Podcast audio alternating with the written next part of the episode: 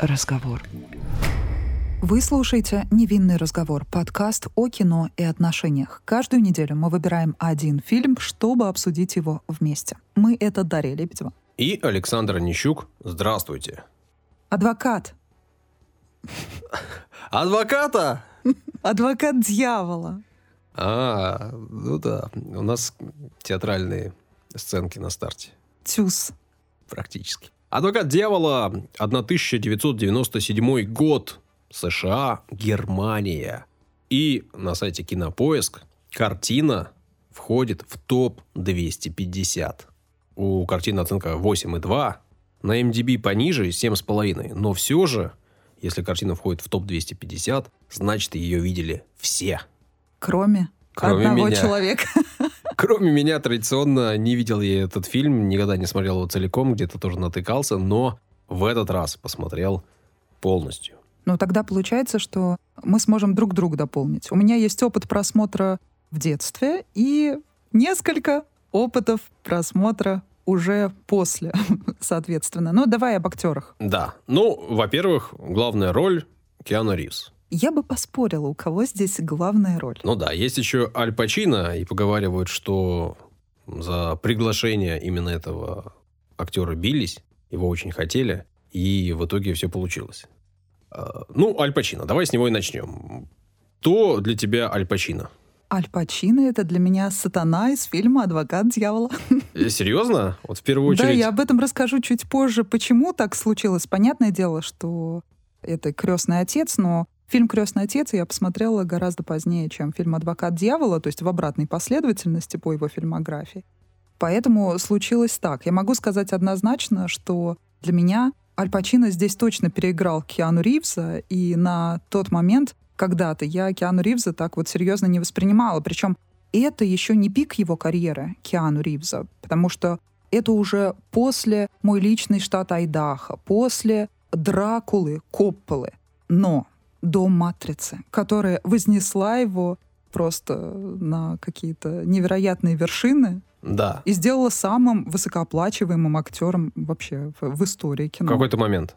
Ну да. При этом у самого Киану нет никаких больших наград, есть огромная любовь публики, но вот так, чтобы вспомнить, где он уж прям блистал бы как актер, где он как-то переворачивал все внутри тебя, не знаю, есть ли такие фильмы?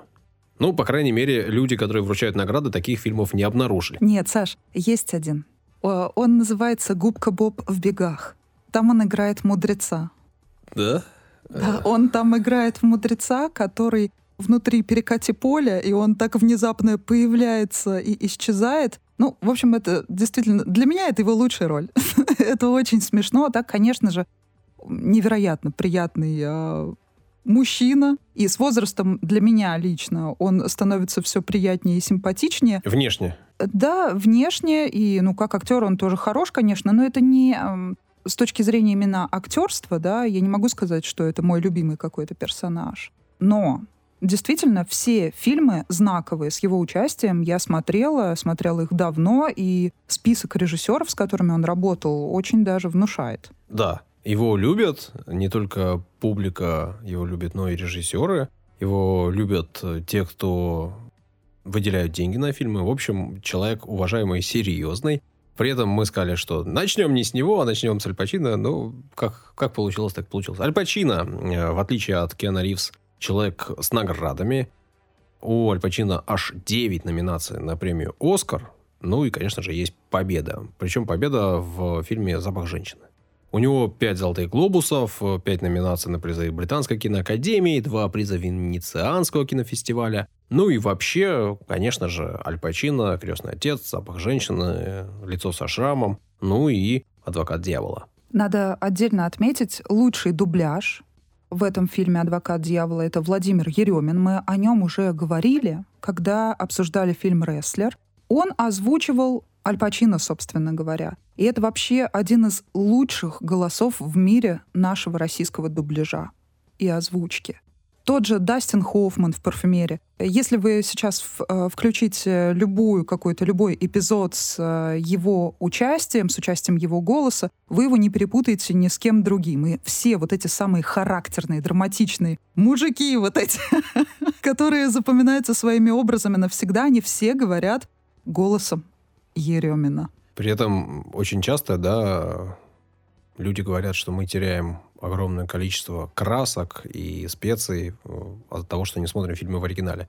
Но иногда мне кажется, что наши специалисты прямо и работают прекрасно, и выкладываются по полной, и их голоса так хорошо ложатся на образ тех актеров, с которыми они работают постоянно, да, мы знаем, что есть люди, которые озвучивают раз за разом, являются так официальным голосом. Вот как да? И Владимир Еремин в том числе. И потом ты уже не можешь представить себе этого человека, этого актера без этого голоса, и кажется, что он прямо очень органичен. Я мог выбирать озвучку, и я выбрал именно ту, о которой говоришь ты. При этом хочу сказать, что она была сделана достаточно давно. Фильм не свежий, да, 97-го года? 97-й. Да, ну и озвучка, соответственно. При этом мы еще забыли с тобой сказать, ну или просто пока не дошли, до Шарлиз Терон. Как можно о ней забыть? Это отдельный пункт. Во-первых, и тут женщина не одна, тут целых две прекрасных женщины, но это ладно. Говоря о Шарлиз Терон, конечно же, все сразу вспоминают ее сильную работу. Это «Монстр», да? Кто-то любит ее в «Безумном Максе», безумно любит в «Безумном Максе». Но для меня, возможно, кто-то удивится, ее лучшая роль — это реклама «J'adore Dior». Конечно же, где она просто великолепно дефилирует в золотом платье. И стоит отметить, что эту рекламу, как и многие вот такие потрясающие ролики, снимал, конечно же, также режиссер. Он вообще известен тем, что снимает клипы. Это Ромен Гаврас, греческого происхождения режиссер, сын известного тоже режиссера. В 2018 году он дебютировал в Каннах. И в главной роли, кто бы вы думали, Венсан Кассель, конечно же. И в первом его фильме тоже главную роль играл Венсан Кассель. Вот так тесен мир, вот настолько связаны все эти, казалось бы, вообще люди совершенно из разных миров. Да, ну у Шарлиз Терон есть «Оскар» за «Монстр». Она родом из Южной Африки, но я с тобой абсолютно согласен, она с годами все лучше и лучше становилась, и вот та реклама, о которой ты говоришь, она действительно там просто божественно красива. Здесь она еще совсем молодая. Но здесь она очень приятно, как она врывается в этот кадр тоже. Ну, запоминается навсегда. И как трансформируется, да, ее образ. В общем, есть о чем поговорить. Есть еще одна женщина, о которой мы с тобой когда-то вспоминали, обсуждая фильм «Никто». И эта женщина подходит для участия в этом фильме более чем на 100%, потому что она говорит на 7 языках. Как ее героиня. Это инфернальная женщина. Конни Нильсон здесь играет ту самую, можно сказать, дочь дьявола, да?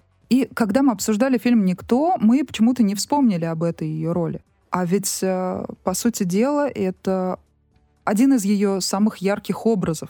Хотя, конечно, если уж так объективно, она здесь уступает Шарлиз, и поэтому, возможно, ее лицо кажется каким-то менее запоминающимся. Но когда пересматриваешь уже во взрослом состоянии, сравниваешь ее вот ту работу в «Адвокате дьявола» и все, что она сделала после, как-то по-другому уже начинаешь все это разглядывать и воспринимать. Поэтому о ней нельзя было не упомянуть. Согласен. Давай напитки, а дальше перейдем к рассуждению и обсуждению. Употребление алкоголя вредит вашему здоровью. Наши личные рекомендации не являются призывом к действию.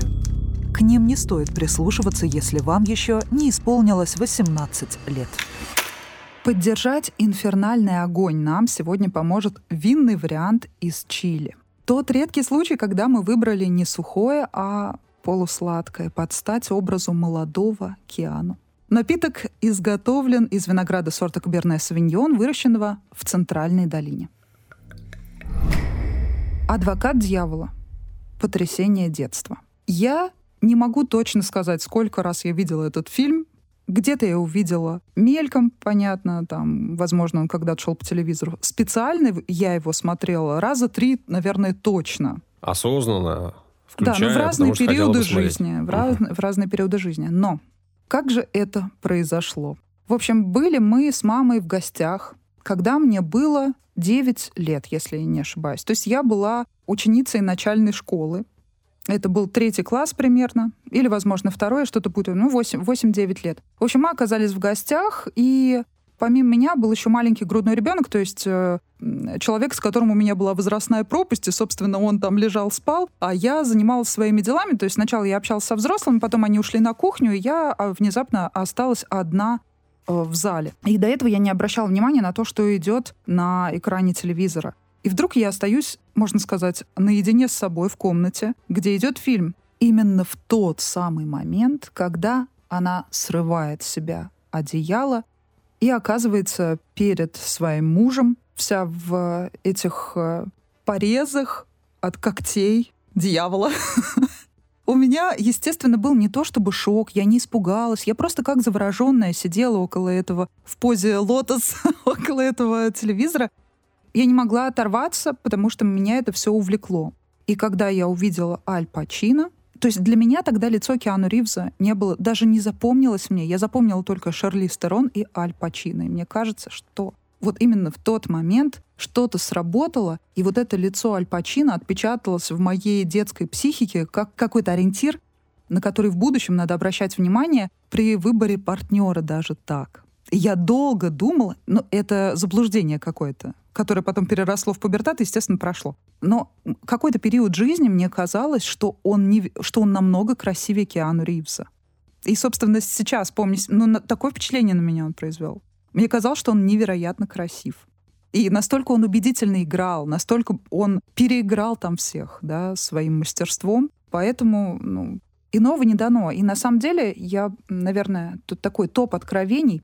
Я недавно размышляла о том, какие фильмы изменили меня. Не в том смысле, они меня изменили. Нет, вот такие точки какие-то опорные, да, вот если вспоминать, конечно, таких фильмов, возможно, было много. Я не могу сказать, что я каждый раз после просмотра там испытываю какие-то дикие муки и перевоплощаюсь внутри в кого-то другого. Нет, конечно. Но вот такие психологические небольшие отметины, они остаются в любом случае. После «Адвоката дьявола» это была, я помню, программа Жака-Ива Кусто, когда под винт их судна попал дельфин.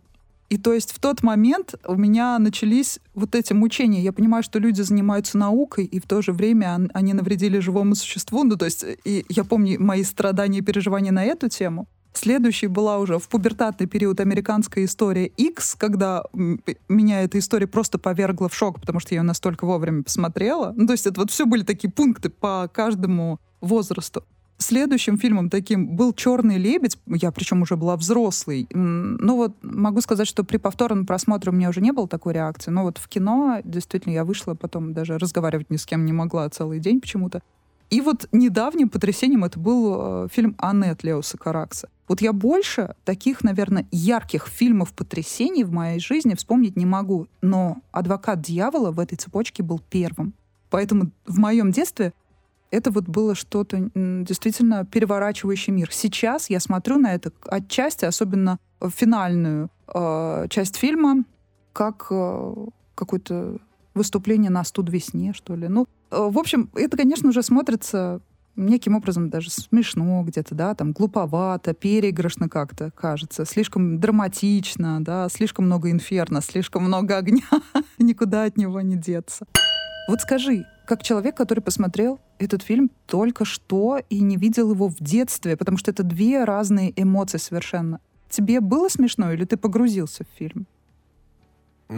Ты права. Огня тут чего-то они куда-то добавили зачем-то многовато в концовке. Это достаточно странно смотрится. И, в принципе, если бы они ушли вот от этого огня в конце, вот от этого откровенного сопоставления главного злодея фильма Джона Милтона и не ставили бы знак равенства между ним и сатаной напрямую, то мне кажется, что фильм бы от этого выиграл. Согласна. Такая сейчас я тоже так уже смотрю. Недосказанность, да. Угу. Основная часть фильма, большая часть фильма, вот до финальной сцены, она мне зашла, и фильм меня держал. При этом я хочу сказать, что, откровенно, это такой остросюжетный фильм, что действительно большое количество людей могло бы посмотреть в кинотеатре, Просто потому, что Киану Ривз, Аль Пачино, пошли смотреть. Тут нет вроде бы ничего, никакой глубины. Такое попсовое кино простое, как кажется, но в котором много всего. Не, слушай, когда мы смотрели этот фильм в детстве, я и мои друзья, мои ровесники, казалось, что здесь есть невероятная глубина, поскольку здесь, конечно же, очевидные отсылки к самым известным произведениям. То есть это «Фауст», это тот же самый роман Булгакова, да, и все вокруг да около. Вся та же тема. И самое, что забавное, в начале нулевых, точнее даже в середине, то есть это 2004-2005 год, даже, может, чуть раньше, самой популярной профессией мечты у нас в России была профессия юрист. И когда я поступала даже, у меня был экспериментальный год ЕГЭ, второй, по-моему. Да, я сдавала ЕГЭ. У нас большая часть класса пошла на экономический, юридический факультет. Я единственный человек из класса, который пошла на истфак.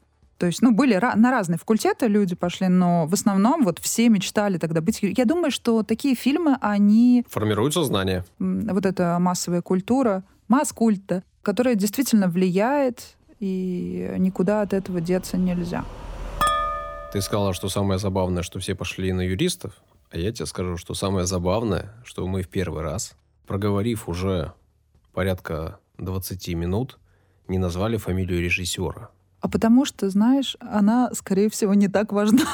Абсолютно. Такой абсолютно продюсерский фильм, и который мог бы сделать кто угодно, и сделал, по сути, кто угодно, потому что кто такой Тейлор Хэкфорд, я, в общем, знать не знаю. Посмотрел, какие фильмы он снимает, и это что-то такое прямо... Нет, у него есть фильм про Рэя Чарльза, который, в принципе, я его не смотрела. Но, глядя на его фильмографию, я понимаю, из всех фильмов, что связано с этой фамилией, это я бы отобрала себе. Там даже два фильма, вроде бы, я так понимаю, в двух версиях. Плюс человек, вообще-то, обладатель Оскара за короткометражку. Кто только не обладатель этого Оскара, в конце концов. Да. В целом, да, человек неизвестный, человек не прославленный, но картина, которую знают все. Так получается. Вот что действительно удивительно. Он породил нечто, что оказалось сильнее его. Вечно хочет зла, но совершает благо. При этом картина снята по произведению литературному. Мы часто с этим сталкиваемся. Но в данном случае, не знаю, говорит ли это о какой-то излишней глубине или о чем-то.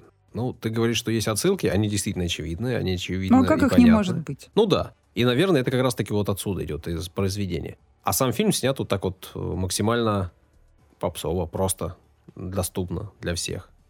На данный момент это так и есть, скорее всего. Просто действительно интересно послушать мнение человека, который его никогда не видел в детстве. Для меня-то это в первую очередь воспоминания детства, понимаешь? И уже во вторую очередь фильм. Хотя объективно я понимаю, что действительно это пафос пафосный. Но финал в нем классный. И самая финальная сцена, она какая-то нарочито поучительная, но в то же время ты думаешь, да ведь правда. Право, черти.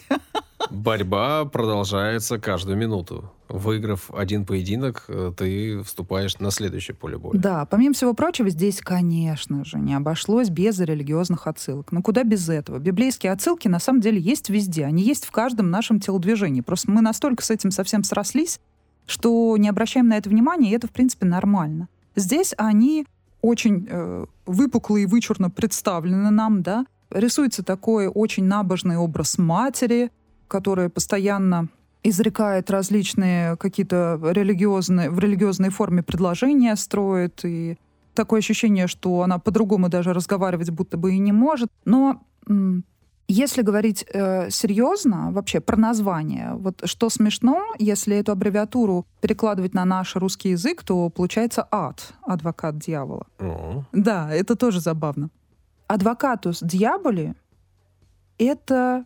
реальная профессия, можно так сказать. Это такая выдумка католической церкви, то есть в средние века существовал специальный человек, который в ответ на какие-то положительные деяния предполагаемого лица, которые должны сделать святым, да, должен был в ответ перечислять его грехи. И этого человека называли адвокатом дьявола.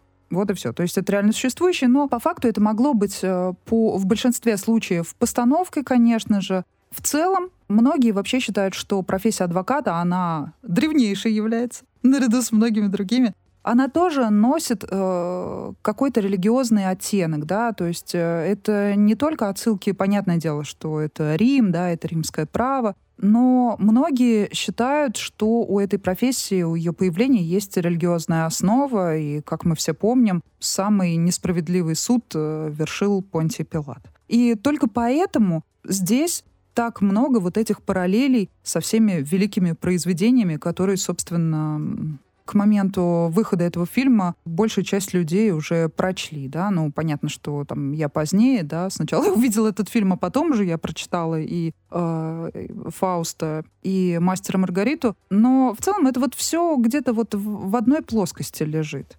Ну, это все является частью нашего культурного кода. В этом смысле я как раз и говорю, что фильм попсовый, потому что он идет по этим ключевым позициям, он их собирает, и он на них, ну, в каком-то смысле паразитирует. При этом, я думаю, что, возможно, это хорошая работа, хорошее дело дополнять, дорисовывать, докрашивать то, что есть у нас, или в каком-то, может быть, чуть меньше, чуть больше.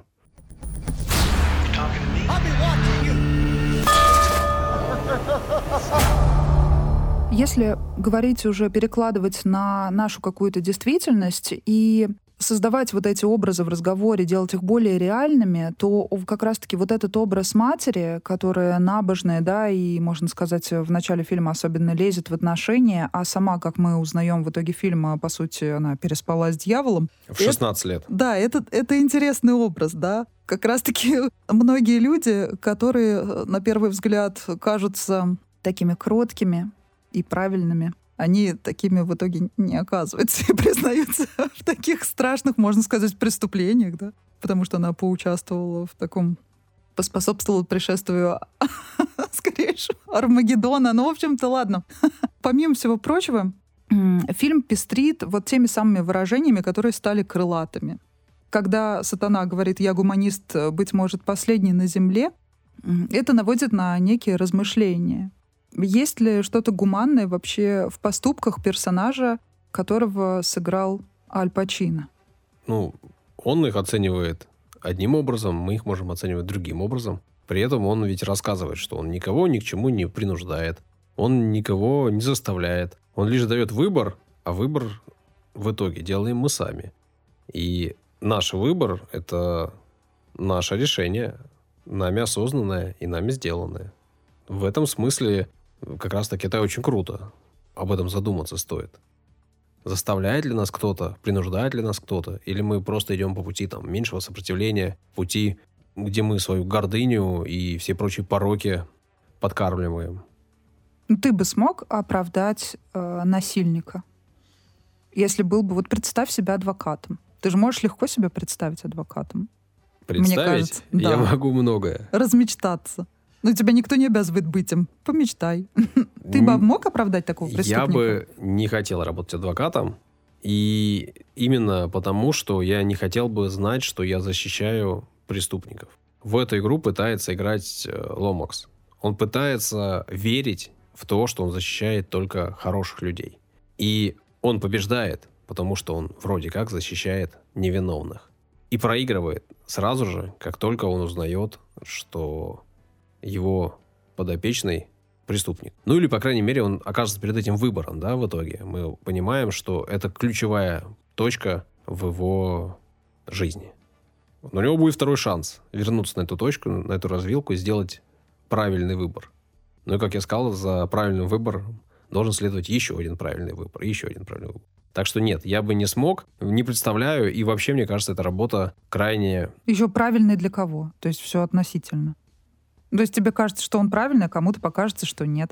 И в любом случае любой выбор, он кому-то принесет пользу, а кому-то ее не принесет. Ну, это война добра и зла. Да, но это так мило, на самом деле, так смешно. Тут максимально все выкручено, да, тут есть дьявол, сатана, все понятно. Есть черное и белое.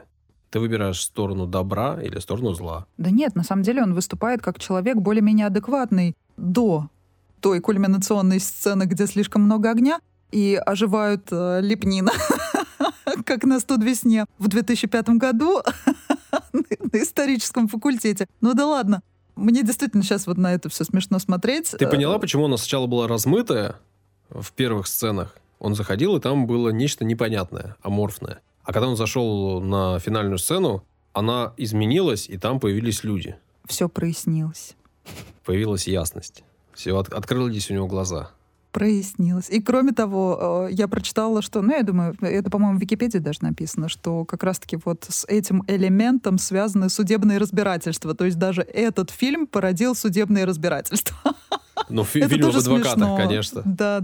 А в чем были разборки? В том, что было и использовано чье-то произведение искусства, насколько я помню. Ну, можно уточнить, прочитать. Не так это интересно, но само по себе тот факт, что после фильма начались судебные разборки, это забавно. Это бесконечный процесс, и действительно для США это какой-то культ адвоката просто. Ну, это очень крутая работа для них, очень почитаемая такая должность, работа. Очень круто зарабатывают ребята.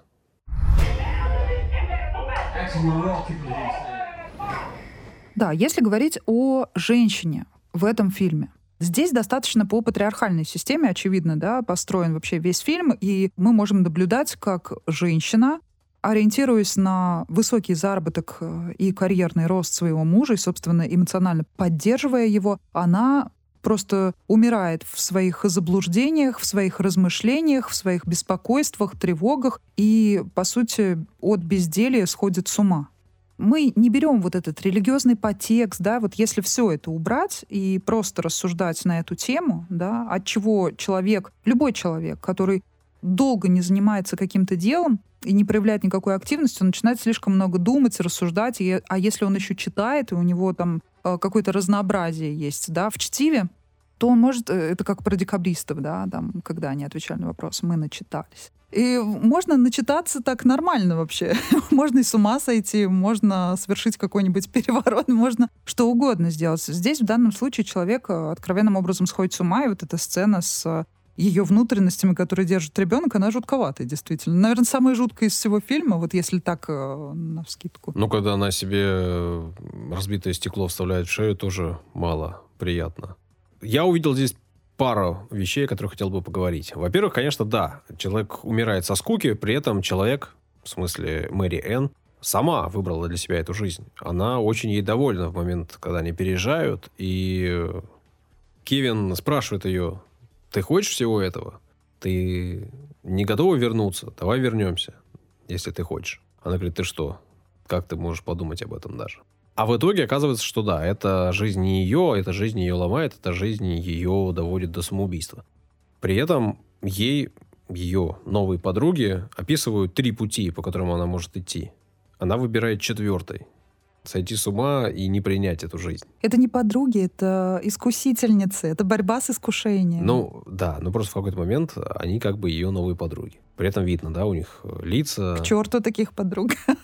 Очень даже симпатичные, стройные. Главное, долго на их отражение в зеркале не смотреть. Ну, я к тому говорю, что она выбрала иной путь для себя. Почему она его выбрала? Тут можно говорить об этом и рассуждать. Но вот она пошла по нему. И когда она начинает сходить с ума, Кевин оказывается, в принципе, рядом. Да? Он еще первый приступ ее застает. Но ведь как часто мы не обращаем внимания на подобные вещи? Как часто мы упускаем подобные вещи? Как часто мы думаем, что пройдет само? Как-то по себе. Она пришла уже в храм, обнаженная, вся изрезанная. Была черта, за которую она рухнула. Но ведь раньше еще, да, был вот этот приступ, про который ты говорила, где ей приснилось, не поймешь что. А ребенок, внутренности, вот это все, истерика с рождением и нерождением ребенка. Ведь уже после подобной сцены надо обращаться к специалистам. Да, он обратил на это внимание только когда у него тоже начались галлюцинации. В храме, когда он перед собой увидел, ему мерещился тот мужчина, которого он оправдал в самом начале картины. И тогда он понял, что его жена не сошла с ума, что действительно происходит что-то потустороннее в его жизни. Ну, я так как раз говорю про то, что вот, если отбросить всю эту потустороннюю шелуху, мне кажется, что действительно мы часто там пропускаем то, как наши близкие начинают пить. Мы часто пропускаем, как наши близкие попадают в депрессию, начинают впадать в депрессию. Мы часто пропускаем, как наши близкие разочаровываются в чем-то постепенно и уходят в себя. А мы это упускаем, потому что кажется, что, ну, человек и человек. Мы очень часто упускаем, как наши старшие родственники там уходят в деменцию. Ну, мне кажется, не стоит так сильно переживать на эту тему. Понятно, что нужно следить. Но эгоизм в целом, это же здоровая позиция. Все люди эгоисты. Да. Все в первую очередь думают о себе. Да. Тем более в данном случае, я не оправдываю, но вот если объективно смотреть, ну а кто? В первую очередь все думают о себе всегда. Тем более, если человек принимает решение ничем не заниматься и зависеть от другого человека, и зависеть от его карьеры, ты должен понимать, что человек будет уделять этой работе, этой карьере все свое время для того, чтобы были деньги. Ну, тут выбор. Тот же самый, то есть она его так же делает, как он. Да, сатана с тобой полностью согласен. Если же говорить о ее выборе, смотри, она ведь выбирает не жить за его счет. Она хочет устроить им приятное семейное гнездышко. Она подбирает цвет для стен. Зеленый. Как тебе, кстати? Мне ужасно. Но если им хорошо, окей. В итоге он же не был там зеленым. Был что-то не поймешь чем. Она думает о детской. Она хочет ребенка. Соответственно, они переехали в другое место. У них появилась возможность. Она хочет завести детей. Она хочет в эту сторону развиваться. В сторону семейную. В принципе, я не вижу в этом ничего плохого. Просто в итоге у них нет семьи, нет взаимоотношений, и она одна с этими ужасными гарпиями, которые ее окружают. Да, и поэтому она сходит с ума. Но в целом-то просто он не обратил внимания, и она в итоге лишилась жизни. Обратил бы раньше, возможно, все было бы по-другому. Я лишь об этом. Видимо, тщеславие не твой любимый грех. Ну, так же, как и эгоизм, да? Вот это же все рядом, тщеславие, эгоизм. А это же похожие штуки. И персонаж Киану Ривза, он ведь... вновь делает не тот выбор. Вновь не туда шагает. Он говорит, я перезвоню тебе с утра. Ты знаешь, мне кажется, нет ни одного человека, который бы постоянно совершал правильный выбор. Фильм об этом. Не только о тщеславии. Все мы постоянно совершаем не те поступки, за которые нам будет не стыдно. А тебе не было смешно, когда вот в самый кульминационный момент, когда она порезала себе шею, и Киану Ривз начал истошно кричать вот это, ну, как у него всегда почему-то так туповато лицо искажается в этот момент, именно когда он был молоденьким. То есть вот почему мне нравится он в каких-то комедийных работах, как «Спанч Боб в бегах», потому что там вот его вот эти эмоции, они настолько к месту, а здесь почему-то, ну вот смотришь, как кричит или смеется Аль Пачино, и ты думаешь, да, вот ему подходит так драматично и дьявольски, значит, все это делать. А когда это делает Киану Ривз, мне почему-то в какой-то момент, хотя я должна сопереживать, у меня переламывается что-то внутри, и у меня начинается смех. Но, может быть, поэтому Аль Пачино считают крутым актером, вручают ему награды разнообразные. Наверное, Киану их нету. Чего там у него есть? Какие-то награды MTV и куча номинаций на «Золотую малину». У него есть борода. Вот, борода. И мы скажем ему «да». Он высокий, стройный, привлекательный мужчина. Ну и актер, который круто смотрится в боевиках. Единственное, что я точно могу сказать, если выбирать между двумя хитами группы Rolling Stones, то... я предпочту Satisfaction песню Painted Black, которой завершается фильм «Адвокат дьявола». Ну что же, очередной выпуск подходит к концу. В очередной раз настало время попросить вас прокомментировать, высказаться, рассказать, не стесняясь, в личных сообщениях, в открытом доступе, в комментариях на Apple Podcast или там, где вы слушаете, на CastBox или ВКонтакте, или где угодно.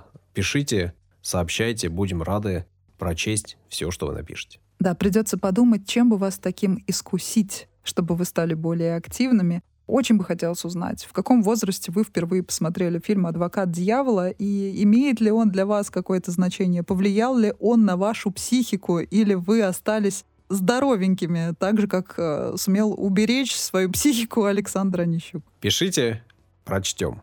Пока-пока. И, может быть, даже ответим. Всего хорошего. Thank you.